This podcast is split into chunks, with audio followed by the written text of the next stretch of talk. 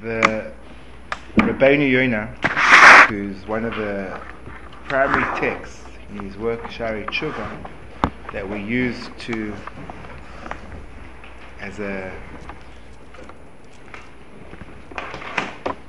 guidelines for tshuva speaks about in the very first step in tshuva and he describes what he calls in Hebrew charata. Charata regret and what I'd like to speak to today is go through a little bit of the text with you together, but also to highlight the difference between what we'd translate into English as regret and, and guilt. And I think people who take tshuva seriously often get caught up in in a, a very deep entanglement of where guilt ends and regret begins, is there a clear distinction between them and um, what is tshuva about? And surely sometimes people even go as far as to think it's, it's there's some level of emphasis and preference that a person should feel guilty. Feeling guilty is some type of, it's a good thing to feel guilty. Uh, so I'd like to discuss that. And I'll begin by saying that as, as far as I know, um, I know very little, but as far as I've seen and as far as I've been exposed to, the only way I've ever seen guilt presented in Jewish um, works is as a incredibly negative emotion, which comes directly from the Yetzer Hara, the other side, the dark side, the Sitra.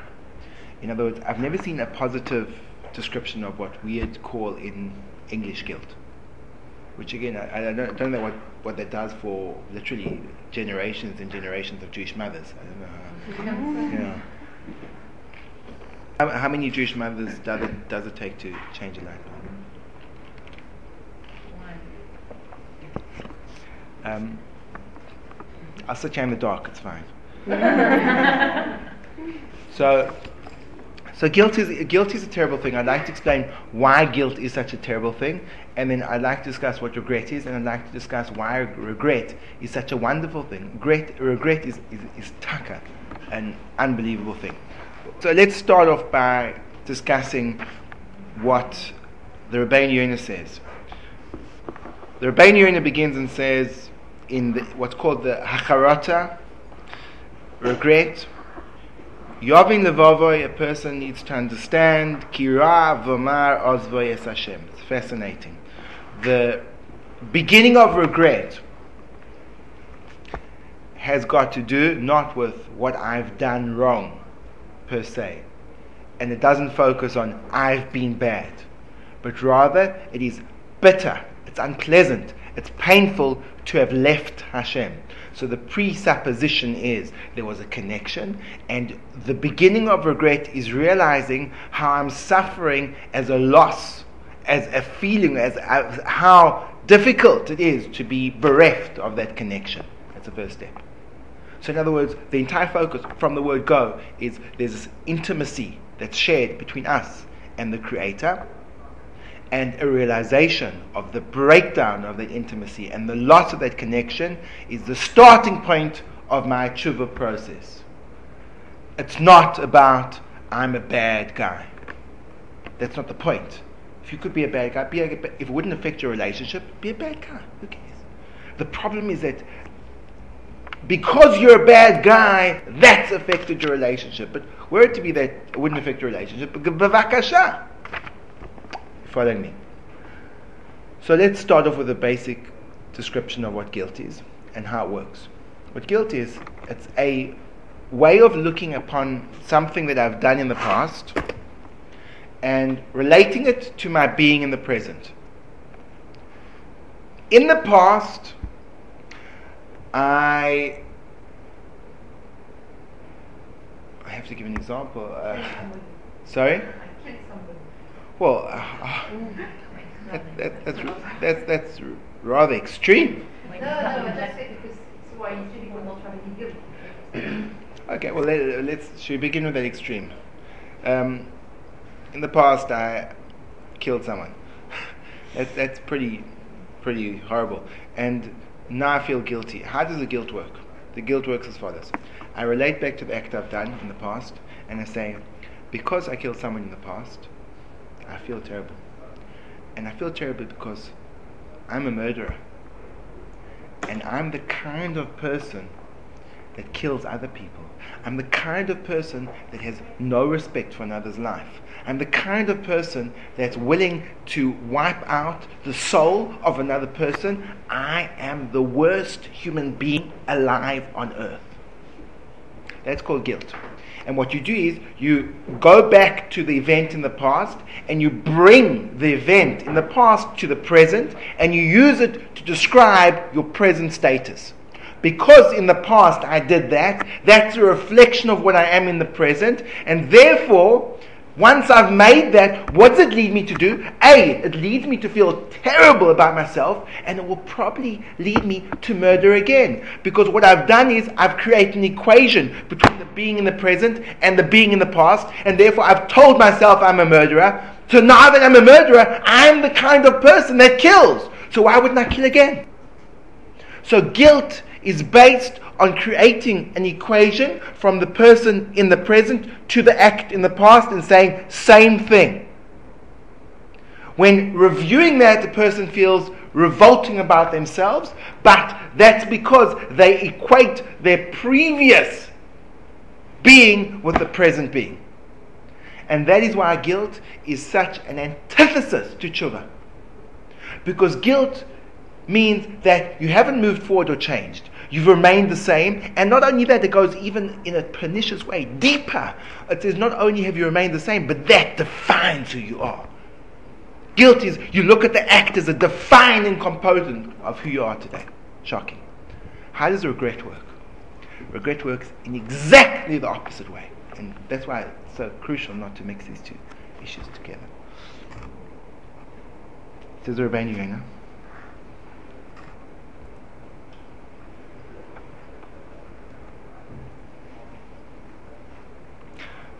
And worse than this, person going through the process of regret, and he thinks about the way he's behaved. And the first section which I've left out is the person speaks about what he's done to his body. Now we see what you've done to your soul. Varamizos, even worse than this, what I've done to my body, I've done to my soul. Ki hayisi ala nefesh hayakara, I've been on my precious soul, ach zori, Achzori is sometimes translated as cruel. In fact, it's a contraction of two Hebrew words. Ach means only, zar means strange. When a person is cruel to another, it's because there's an absolute estrangement between the two of them. That I can only inflict pain upon another when I'm so removed from their position that I don't feel any connection. So cruelty is an estrangement to the nth degree. Ach, zori. So I've been estranged from my soul. I've become defiled by the desires of my Yetzir. And how could it be that I've swapped the olam cholev for a, trans, tra, a transient world, for a world which a temporal world, for a world which comes and goes. How could it be? that I've swapped the olam cholev in exchange forgetting a temporary world, olam oimed load leolam. How could I have swapped a temporary world and given taken that instead of a eternal world? Eich nimshalti. How could I be kebehemois nidmesi like an animal? For lachti yitzri keferet. I've chased after my desires like a like a horse, like a mule, ein having without thinking. And I've deviated from the way of the wise. So the Rabbeinu Yonah looks at a person's looking at himself, and a person looks at himself and they say, How could this have happened? How could this have happened? How could it be? What person says, How could that have been? A person that feels that they in the mud, or a person who sees that they way above the mud? I can only be astonished at how I could have behaved badly if my present status is one of loftiness. if I feel that I'm a holy, enti- enlightened individual, and I look at the past and I say, What? How could that have happened? And I measure the distance from what happened in the past to where I am in the present, and I say, That act, how can it be connected to me? And I am astonished at it. It's exactly the opposite of guilt. I look at the event in the past and I relate it to the present, and there's no equation. There's an astonishing disconnection. I say, What? That's not a reflection of who I am. That's an antithesis of who I am. How could I have done that? The only time you can say, How could I have done that? is based on the premise that I should be doing something radically different from that. It's exactly the opposite of guilt. It's saying that which I did in the past is so not me. It's so not descriptive of who I am. It's an antithesis to I am. So therefore the regret is I look at what I did and I look at who I am and I think, gosh, that is so completely inappropriate. The point where charata begins is the exact opposite to where guilt begins. Guilt begins when I look at what I did in the past and I say, well, I feel terrible now because I'm the type of person that did the event in the past, and therefore I am disgusting and revolting. Charata, regret is, I am so great. I am so elevated. I am such an Eved Hashem. And this act I did, I did this act. And when I see that I could have done this act when I'm such a great person, that fills me with pain. That's the pain of regret. And the Rabbeinu goes on and he says, and now listen to the loftiness of the speech. Listen to where the person is. Listen to what type of person you're speaking about. This is regret. V'hinei, haboire, the creator. Emuna, person has absolute faith. Faith in what? Nofach ba'api, breathed into my nostrils. Nishmas chaim, a neshama. This person has emuna. Person has a realization that they have a spiritual component. Chachmas lev, wisdom of the heart. You speak about a person who's appreciating their greatness. They've got wisdom. V'toiva seichel, an incredible intellect. Why? Lahakiroi, to see the Creator. Ulayirim lefonav, and to have an awe of His presence. V'limshel b'guf Yosef, and to rule over my body. You're describing a person who's on the level where they have a consciousness of the Creator. They have a mastery of self.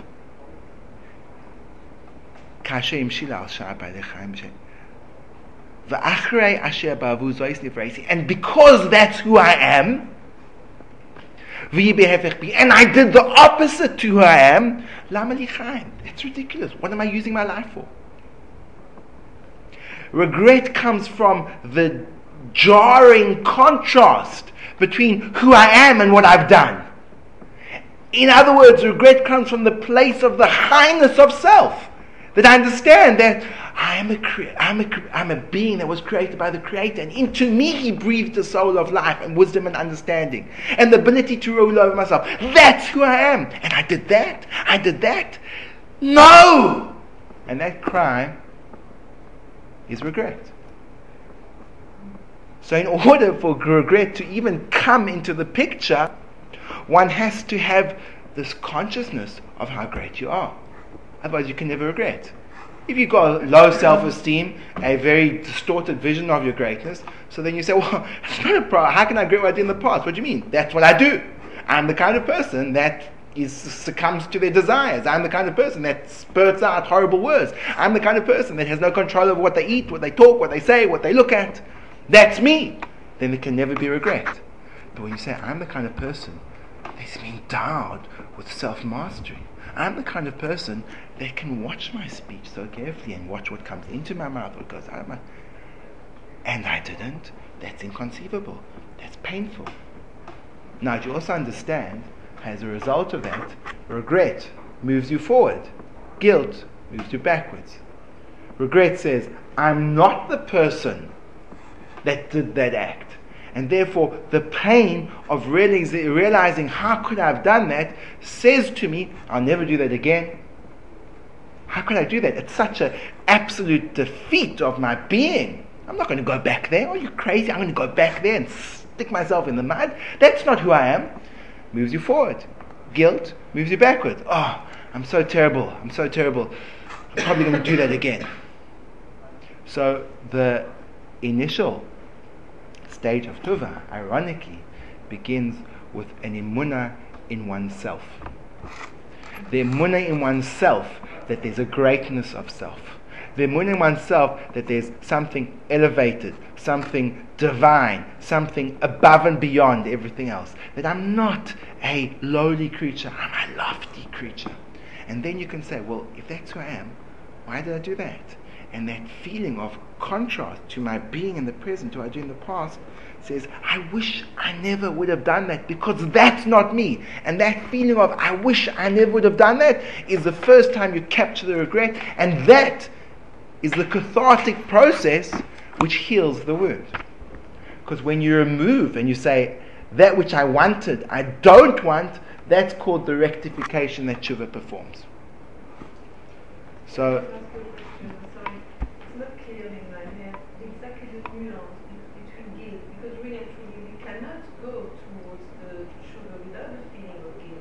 completely untrue. You can very easily go towards tshuva with the without the feeling of guilt, and not only that, if you have the feeling of guilt, you will not do tshuva. The feeling of guilt is, I look at what I did in the past.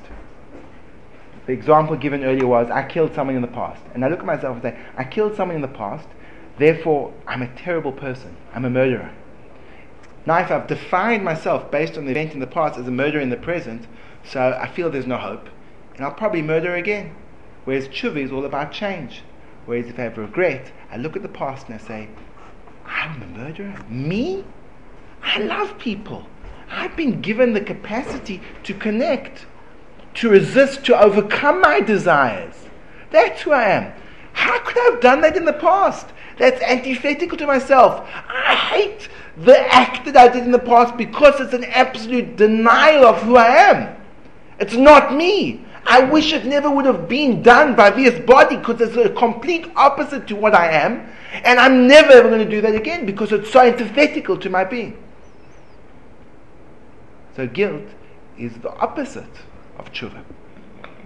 You don't need it at all. You need not to have it.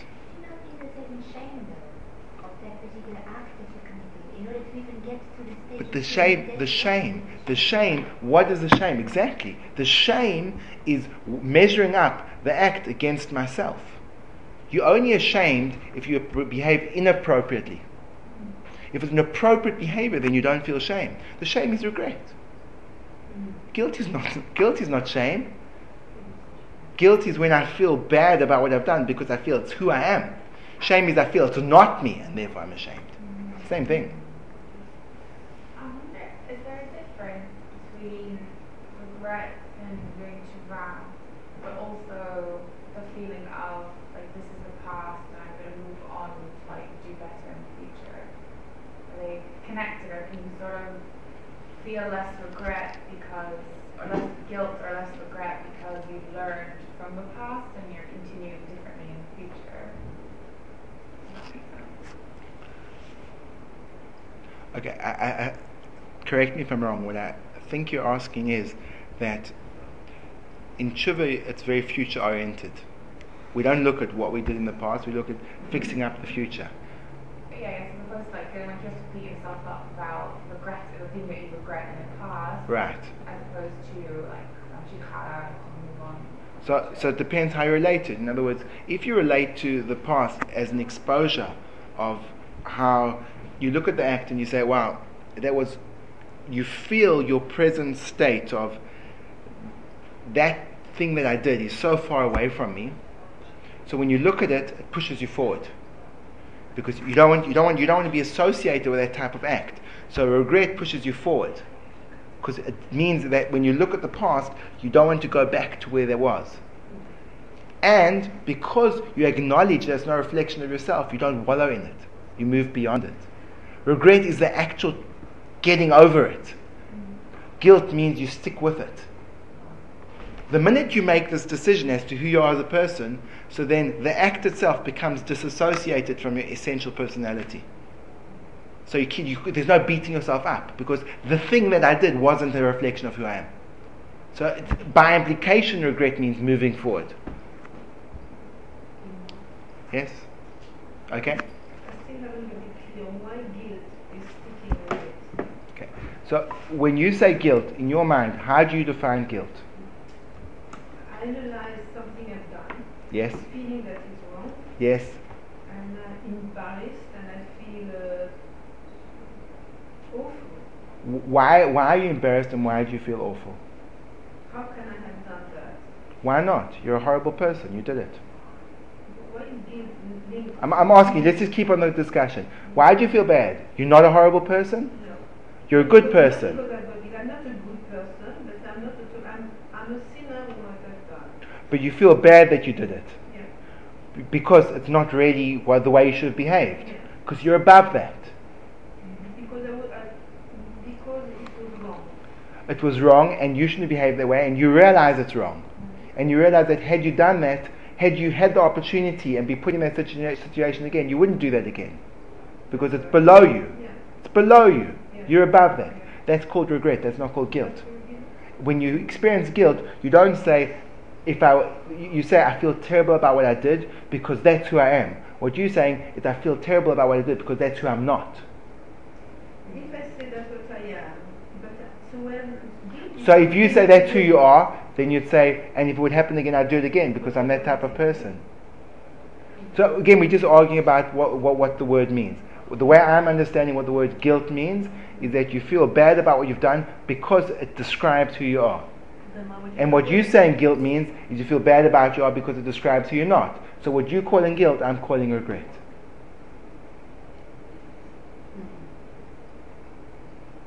It's kind of a choice in a No. way, you know? No. I think guilt's kind of quite a destructive feeling. If you feel so negative about it and you start feeling depressed about it, and you know, and that sort of person that always does everything wrong, then you're just going to be stuck in that rut and it can continue. That's it. Guilt makes you depressed. Yeah, that's really Okay, guilt makes you depressed. Now, how does it work that you get depressed? Why do you get depressed? Guilt makes you depressed because you believe that you're the person that did the act, that you're still the same person. But then why do you feel guilty? Because you identify yourself. moment when I feel the regret and I feel the depression, that depression is already one step better. No, it's not. It's one step worse. Perhaps not as depressed but hopeless. A making more forward. When you feel depressed, when you feel depressed, it means that you feel that you can't move forward. You feel that this is holding you, it's keeping you down. When you feel regretful, you feel that I'm not going to let that happen. You you know, for example, for example, just a stupid example, which is not, let's not make this a spiritual thing, let's make this a physical thing. You've just bought a brand new car. A sable black BMW Z4 spanking new. And you're reversing out of your driveway and you don't bother to look and you go smack into a pole. The feeling that you experience at the moment is, oh, I wish it never would have happened. You don't experience guilt. You say, I was so stupid for not looking. When you say to yourself, I was so stupid for not looking, you're saying, because I'm the person that should look, I acted in a way which was below myself. So then what happens is, if that happens to you, I can assure you, you will never reverse out of your drive without looking again. Regret moves you forward. Guilt doesn't. And then in that case, what would be guilt? So in that case, the person, it's, it's hard because we don't experience guilt, over- but let's say, let's say, You could say that. You- so used to that I always drive. Correct, you could say. I'm a bad driver, I'm never going to be able to drive well, I'm so depressed, you see, I can't do anything right, I can't even reverse my new car out of the drive, I'm just a pathetic driver, it's probably going to happen a thousand more times as well. I might as well give up driving. Might as well give up driving, sell the car, buy a bus ticket. Yes. Could there be sort of an in-between state, between somewhere between guilt and regret, where it's like moving from guilt to regret? Again, they get confused. I'm saying I'm making a very clear-cut division. Of course, emotionally, we don't necessarily we get caught up a little bit of this and a little bit of that. Well, no, like I mean, yeah, that's true. But in maybe like I don't know, you did something and you feel like it's not necessarily typical to your character or something, but you're so afraid that you'll be like too weak to do it again, so to not do it again later. Which one would that be? So then- you know that you can be better, but you're also afraid that in the future. Perfect. That's a great point. That's a great point. avoid doing it. Great point. In other words, sometimes you feel a little bit of regret, but the regret isn't complete because you don't really have that elevated sense of self to the nth degree. So it becomes this composite of guilt and regret, and you say, I do think it was inappropriate, but could happen again. So that's where you see that that's, that's the work of tshuva. The work of tshuva is to try and move and emphasize and contemplate on how I can't let that happen again. The more you focus on inappropriate, it's not right, so the more you develop the energy to avoid in the future. But again, so it comes out that the essential work in tshuva is not really about what you did in the past, but where you are in the present. That, that's basically the crucial point that I'd like to point out. It's not about where you were in the past. That's a destructive type of thinking and dwelling on and mulling over. It's where I'm in the present. And the greater your sense of faith of what you can do in the present, the more the regret will be, but the move, further forward you'll move. Um, I know we are a little bit limited for time, so I just want to shoot ahead a little bit and discuss one other point. Um, so, so let's say we've, we've hopefully thrashed out a little bit this idea of the difference between guilt and regret. But let's start about okay. So now, if that's true, that the greatness of self in the present creates the regret in the past and allows us to spring forward. What happens if we experience guilt and we don't have that sense of self? So let's say uh, we've got the we've got the intellectual model fits perfectly, but then what happens if I think about myself in the past and I say, well, I actually believe that's who I am? Which is of course a problem, right? In other words, we can understand the model. Don't believe you are, and then you can move forward. But but I, I do think, in other words, the problem is I get influenced by that that I am. So you, you need to move away from that. So now you see that it's quite a fascinating thing that tshuva is based on emunah. You need to have emunah, and this time it's not emunah directly in God. It's emunah in godliness in myself. And this is a thing which I think is often overlooked. But people don't understand this equation between the relationship of the creator in the world and the soul in my body. There are two levels of emunah, and there's a parallel between them. The first level of emunah is emunah in Hashem, emunah in God, and you realize that listen, there's a world. The world is very structured. The world is very physical, but underneath the scenes, there's a spiritual core which makes everything move. There's something underneath it which which which is the true essence of everything else, and that thing underneath it is perfectly pure and perfectly good we can't always see it. Emunah means even when the external appearance seems to be the opposite to that goodness, I believe it's all for the good. So Gemara Bracha says, you have to make the same bracha, the same way on good and evil. Because the reason when we see evil and we don't get that it's purely good, it's because we're missing, we're missing, we're missing pieces of the puzzle. So emunah in the world, emunah in Hashem, is that we see a world, and sometimes we see it. We see the kindness, we see the goodness, we see it coming out, and sometimes it's lost. Emunah in yourself is no different. Every single one of us has inside of us that same, pure, completely distilled from any evil sense of goodness. Each and every one of us. Sometimes it's hidden. What happens when that goodness is hidden? Same thing as when you believe in God. You understand that Even though it's hidden, I know it's there. I know that underneath the surface, if I dig deeply enough, it will come out. So now, how do we have emunah in Hashem? How do we have faith in the Creator? The way we have faith in the Creator is we have high points that we can clutch onto in, in, in Torah, the, the, the highest point, and we build a lot of our connection to the Creator on it, and that's why it happened that way, is the Exodus from Egypt. There was this point where all the curtains were opened, and HaKadosh Baruch said, Here I am. And we make that part and parcel of our everyday life. That's why we have such a huge focus on Pesach, the, the entire ceremony which revolves around the Pesach Seder Matzah. That's why we, twice a day, remember the Exodus from Egypt. That's why there's mezuzahs, that's why there's men have tefillin and tzitzis. It's become part of our psyche because we know that the Creator's there, we know we haven't seen Him, but we've got points of reference. And also in our own personal lives. We don't always see Hashem's hand, but we see it here, we see it there, and we see it there. And all the times when it's exposed creates a theme which whereby we're able to fill in the missing blanks. The, the blanks in between, we say, we saw Hashem here and we know He's there. We can't see Him here, but we know it's the same Hashem that was over there, is also over here. So sometimes you have, in our own personal lives, we have small miracles. And we use those small miracles to inform of the time when those miracles don't present themselves in the same way.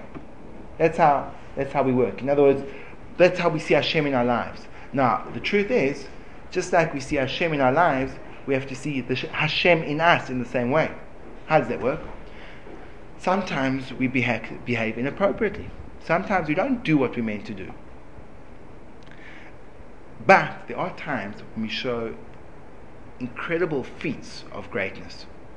We demonstrate kindness, we demonstrate connection. Sometimes our hearts open up and we pray a prayer which is completely and totally connected to the Creator. Sometimes we extend ourselves well beyond our physical strength to help someone else. Sometimes we do some level of self sacrifice. Now, what do you have to do? We have to look at those small events in our life as little revelations of Hashem inside ourselves. That's called seeing the soul. Those are little, little, little Nisei Mitzrayim. Those are the little exodus of Egypt. You see that you have inside of yourself a tremendous greatness. Now you don't see it the whole time. Sometimes it's hidden. A lot of the time it's hidden. But it peeks its head out. What you have to do is you have to look at the time when it peeks its head out and understand that's not the exception, but that's the rule. It's just hidden under the surface. And what happens is when you focus on those events and you start to combine them together and you say, I know because on Monday I was exhausted and a friend phoned me up and said, Listen, I just need help with the shopping. And it's the last thing in the world I wanted to do. And I thought, you know what? She needs it. I'm going to do it for her. And you go and you do the shopping. So then, boom, you framed a revelation of your neshama.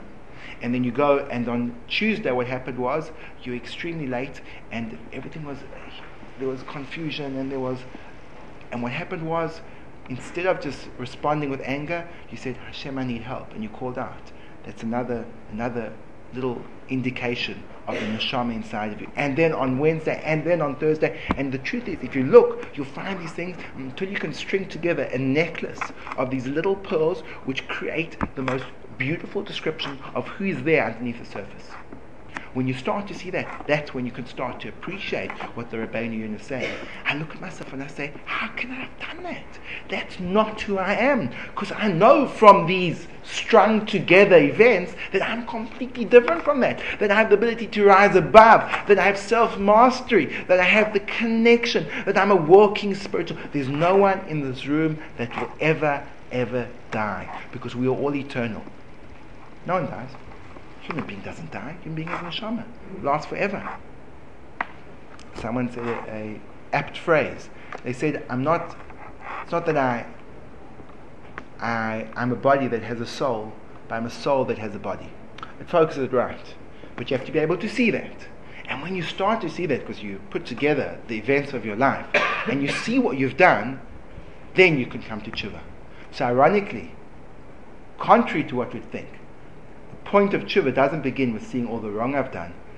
It begins with seeing all the right I've done. That gives you a context to view the wrong. And if you can't see the right, you can never deal with the wrong. Unless you build up yourself and you reveal to yourself who you are, you can't possibly move forward because you can't experience regret. You can only experience guilt. So, if you want to prepare for Yom Kippur, the way to do it is coming into terms with our own greatness. And please do not confuse us with the ridiculous notion which people bandy about of self esteem. It's, it's something completely different. What we're talking about here is self emuna. It's got nothing to do with what I have and what I am and what I do. It's got to do what is intrinsically my essential being, regardless of what I have and what I do and what I think and what I feel. There's something deeper, deeper, more precious that every single one of us has. And you see it peeking out of its head from time to time. String those pieces together. The greater your level of belief in who you are, the further you can go, the greater distance you can create with the things you've done in the past, and the more you can propel yourself forward. The less emuna you have inside yourself, the more you get trapped in the past, the less you can move forward, the further you are away from tshuva. It's a complete turnaround to the way we normally used to thinking. That tshuva begins with the greatness of self, not with the lowliness of self. And that greatness of self then begins to think, oh my gosh, if that's who I am, how could I have done that? But unless we have that greatness, we can't really move forward at all. Yeah. In terms of, you say distinguish or separate between self-esteem and ultimate But if we need to look at greatness of ourselves, unless we live in a total vacuum, we can't do that without looking at ourselves in relation to others. Yes. Like even if, let's say, we have a very high self-esteem and we believe that whatever we've done is perfect, Yes. that's how most people think. But if, let's say, you have an incident where other people feel that you've let them down or Yes. been something, and you really sincerely believe that you've been in the right, Right. you will get an element of guilt because unless you you live in a total vacuum and don't relate yourself No, unless you have emuna inside of yourself that you understand that if you were wrong, a person who has this emuna inside themselves will be easy to admit their faults because it doesn't threaten the essence. When you believe your essence is, is, is in your actions and not in your essence, if you believe that you are what you do, so then when you do something wrong and someone says you did something wrong, you collapse. If you believe that there's emuna, that I'm great regardless of what I do, if you do something wrong, you say, "Do you know what? That was very wrong of me. It was completely inappropriate. You're right. You, you, you, you, have, you have no idea how core this But, is. it, but if that has a knock-on effect for them, then you will have an element of guilt and regret, but also guilt. Something Why? that you've done is causing someone else, And it was so inappropriate, and you shouldn't have done it. So you feel you feel regret that you acted that way. It was so inappropriate for a person of your stature to act that way. Mm. Th- This notion of self emuna is, is, is fundamental to, to tshuva, to life, to everything. And if we don't have this, if you don't have emuna, emuna in life is everything. The Gemara in the end of Makkos, it says that "Bo cha- Chabakuk v'yimidam al achas, v'tzadik yichyeh." person is to live with emunah. That encompasses and the basis and the foundation for the rest of the Torah. If you don't have it, and the emunah is twofold, v'yamina b'Hashem u'v'Moshe avdoi. You have to believe in Hashem and in Moshe his servant, meaning you have to believe the belief of God in the world and the belief of God in man. And that transforms everything. And that's why a person who's in touch with the spiritual side of himself inevitably will be a much, much, much, um, much higher developed in being in tshuva and everything else follows. If you don't have it, nothing can follow. I, I don't know what your opinion is that was saying before that like if you're like already so far past that it's not really even regret because obviously it wasn't you that could have done it. Are you supposed to discuss those things that are so not you that you or you already feel like you would never repeat, or just the things that in your The way, the way, will? the way you, the way you ultimately disassociate them from yourself is you acknowledge that it was, it came, these things came about through me, and they didn't reflect me, and therefore, by me admitting that I did them, and it's so inappropriate and feeling that pain, that's how you let go of them. But the things to dwell on is what's in your point of Bechira are not really. Like when you're like, "Mm, maybe I could do that again because realistically. So that, that's where you need to grow. That's, that, that's where you need to push up your level of emunah, that you're beyond it. So in order to be like cleansed, so to speak, where are you supposed to focus? On like what's so not you or what kind of is you? Well, again, you're meant to focus on both, but the easy part is the things which are clearly inappropriate to who you are now, and you feel that strongly. And the harder part is when you still feel deeply. Okay, so maybe I'll make one more point. I don't know how much time. How much time do we have? None. We have 15 minutes. Okay. So, so, so the next thing is let's go on to explore, and it's really the next part of the Rabbeinu Yonah. He says he now discusses the next. So the first level is charata, which is regret. The next level is azivas chet, letting go of the thing that you're doing wrong, which is really what we're talking about. And now he says a fascinating thing, which is so makes so much sense. Imagine a person doesn't does uh, does does something wrong. Now there's different ways you can do wrong things. Say for a person, Baal Tshuva has worked really hard on not eating non-kosher food, and it's been a really difficult test, but they've managed to conquer that. And one day they're walking down the street and they're going past a extremely delicious treif restaurant, and as they go past, you can almost see they you know those those smell smell beams circling up and curling into his nose. Oh, he says, I'm not going to do it. I'm not going to do it. I'm not going to do it. I'm not going to do it. Oh, look at this. I'm going into the door. Gosh, looks like I'm ordering a hamburger. And he orders a hamburger and eats it. And he finishes eating it. And he goes, What in the world did I do? I cannot believe did that. That was ridiculous. How did that, how did that happen? So then, the regret follows immediately after the sin, after what you've done wrong. Because it was such an exception to the rule of your being. So the regret happens like that. So says the Rabbeinu Yonah, that's the first level of regret. In that kind of avera, in that kind of transgression, that kind of negative action, so the regret is a natural follow-on from the act. Because it was so inappropriate and it felt so bad. Says that's great. That works for that kind of avera. But what about, and I think this is what you're talking about, the averas that we're doing all day long? We do, we do averas all day long. Um, or maybe not you. I do averas all day long.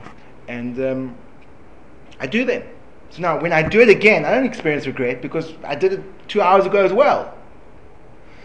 Uh, okay, passing a snide remark. So when I pass a snide remark, which is derogatory to someone else, I don't feel regret because I've been doing it, I do it every day. And I know it's wrong. So what should I do with that? So there, the regret can't be the first stage in the tshuva process because I don't regret it. Because at this point in time, the me and the action are completely interconnected. That's who I am. And regret is a distance from the action. So you can only experience regret when you've distanced yourself from where you were to where you are. But when you are where you when you are right now, that's who you are, so then you can't experience regret because that's who you are. So, so what do you do with that? So there the Rabbeinu Yonah says a fascinating thought. He says, you don't experience regret. For that kind of Avera, the tshuva doesn't start with regret. There's no regret. what do you do? Step number one, stop. Don't do it again. And when you stop doing it, it's a purely behavioral change. You still want to do it, therefore you can't regret it. But you have to stop it. What makes you stop it? What makes you stop it is you realize there's consequences to action. What makes you stop it? What makes you stop it is because you realize that there's things beyond that. There's consequences. Yom Kippur. That there's that there's that there's there's repercussions to doing something wrong. But it's not because you want to do it. It's something external. You'd like to continue doing it, so you can't regret it. You can't regret something that you feel is an expression of yourself. So therefore, at that point in time, just stop doing it, even though you still want to. Now, this is very important for Baalei Tshuva. Because Baalei Tshuva some, sometimes feel guilty that they don't regret. Sometimes to regret something, you have to take a decade. Because you have to move so far beyond it until you feel that you're a different person, and you look back and then you thought, oh my gosh, that was really, really, I don't feel, I feel, ugh, it wasn't me. But that takes time. So what should you do in the areas where you don't regret? In the areas where you don't regret, you don't regret. You stop. You stop doing it. That's called azivas chet.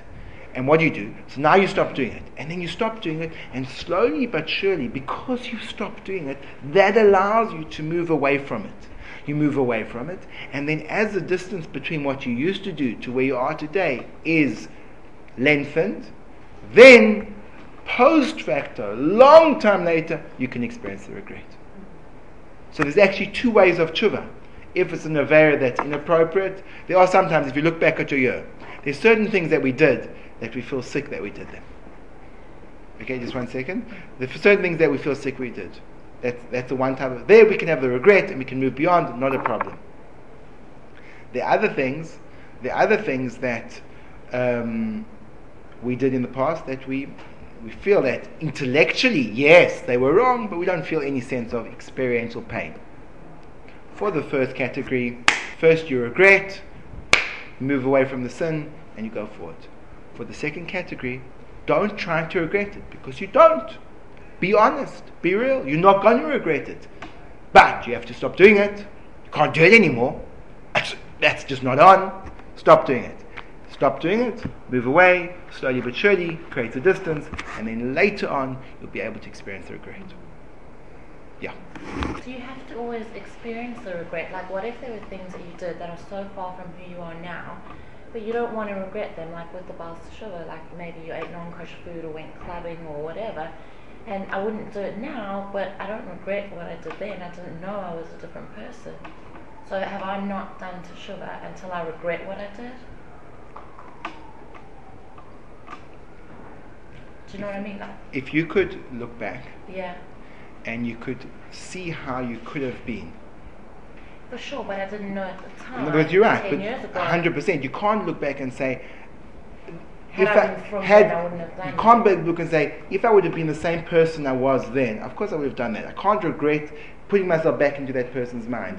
But let's say I would have now chosen how I would have lived my life. Mm-hmm. Would I have chosen that approach? In other words, imagine your life growing up and you're 10 years old, 12 years old, 15 years old. And now in your mind, you've created the, the ideal 15 year old. Would you go to a club? Probably not, but I didn't have that opportunity. No, I'm saying so again. So the regret is not that you look back, especially with the Baal because it was mm-hmm. there was like almost an. But had you had the chance now, mm-hmm. or better, if you want to really get the regret, imagine your daughter. So, but, but, but that's a, to me that's a different scenario. That's um, acknowledging, Yes, not yes, like like I don't want to walk around thinking like my whole past was mm, like that's true.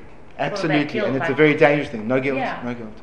like I'm rather more proud where I've come than Absolutely. regretting where I was. Being proud of where you've come is called regret. okay. Doesn't mean you have to be negative about it. Doesn't mean you have to be negative, and not only that, with the Baal Tshuva, it's much more complicated because there was an area of there was an, there was a sense of duress that accompanies the Baal Tshuva because you didn't really know better. So it's a very different type of thing. It's much more a sense of those experiences in my present life are valuable through their contrast, Yeah. and I learned a lot from it. So you don't regret the experiences, but I can assure you, Yeah. since you've become from and you've done things that you knew were wrong, well, you can regret. I have a question about that because how can you ever feel totally clean on Yom Kippur? Because, especially if you became Baal Teshuvah, you've done things in your life you wouldn't ever do ever again, Right. right? But you still carry them with you. So how can you have this sense, alright, I'm completely cleansed, I'm sin free, I move on to the next year because you have whole baggage with you. Okay, this is a the, it's I hear it's, it's, it's a complicated point, but the truth is the way you the way you the way you cleanse yourself is of course you carry them with you, but it depends what you do with them. If you use them, you know the Gemara says that in a certain level of tshuva, your transgressions become merits. So let's say you look back at what you've done, and you think, you see how destructive it was. So it prompts you forward. So you haven't left it behind, but that same thing which was negative in the context of now has become positive. In other words, seeing how destructive of what is the cleansing itself. So basically those, those are changing your life uh, and You can't rewrite your history, but the impact of what it did to you becomes very relevant in the present as a means of pushing you forward. So then it's great. That negative thing is now positive. In the present moment, it's been framed as positive. It's given you meaning, it's given you impetus, you've moved beyond it. That's the whole process. It's the whole process. Yes. What you said before about initially if you don't regret it then you have to stop. Yes. Maybe ten years later you regret it. That's right. So are we supposed to like do tshuva for things now, ten years ago that we're only just starting to feel like regret about? Or, Absolutely. like, so every year you're supposed to So that's what the Sfarim say that every year, essentially, as a person lifts himself up in Madrigas, again, th- that is an ideal sense. I think uh, this is ideally, conceptually, theoretically, I'm not telling you what you should do. Theoretically, the great tzaddikim would do tshuva every year. Because every year, as they went up further, they'd have greater regret in what they did in the past. so every year you're supposed to regret the same thing. Ideally, theoretically, I'm not giving you practical advice. You understand? Otherwise, you know, Yom Kippur, you need six days. I need six days. Second, when I was, I remember when I was 13, and how did I do that to the teacher? Throwing a blackboard dust in her face? Gosh, and that was like, no, that's just one day in school. It, it seems relevant to do that if it's something that you remember now that I did like when I was 13, I remember it now and think, oh, I need to do teshuva for that because I never have. But if I've done teshuva for it last Yom Kippur, then surely I was forgiven for it last year. You're forgiven for it. It's I not about don't the, need to Of course, no, again, again, I'm saying ideally, ideally, ideally, that a person, we are always in motion. So it's not, it's not like, it's not a beating yourself up. It's like a sense of liberation of, wow, when I look back at that, I see how far away I am from it. That's called tshuva. That's called regret. But we do keep doing it every Yom Kippur, it's like saying that we don't believe in. No, no, no, no. Definitely not. really Definitely not. You once you've done it once, you've forgiven. Your slate is clean. But interesting enough, when I look back, I I have an experience. When I look back at what I was like when I was a wayward youth. So every year, I see how more and more stupid it is. And the, the practical relevance is it gives me a different focus of when I see people who are now 18 year olds, and I remember when I was 18 year old, I get a deeper insight into what they do, and I have a deeper connection to getting them out of it. Okay, ladies, thank you very much. A very good year, and we should all successfully implement this.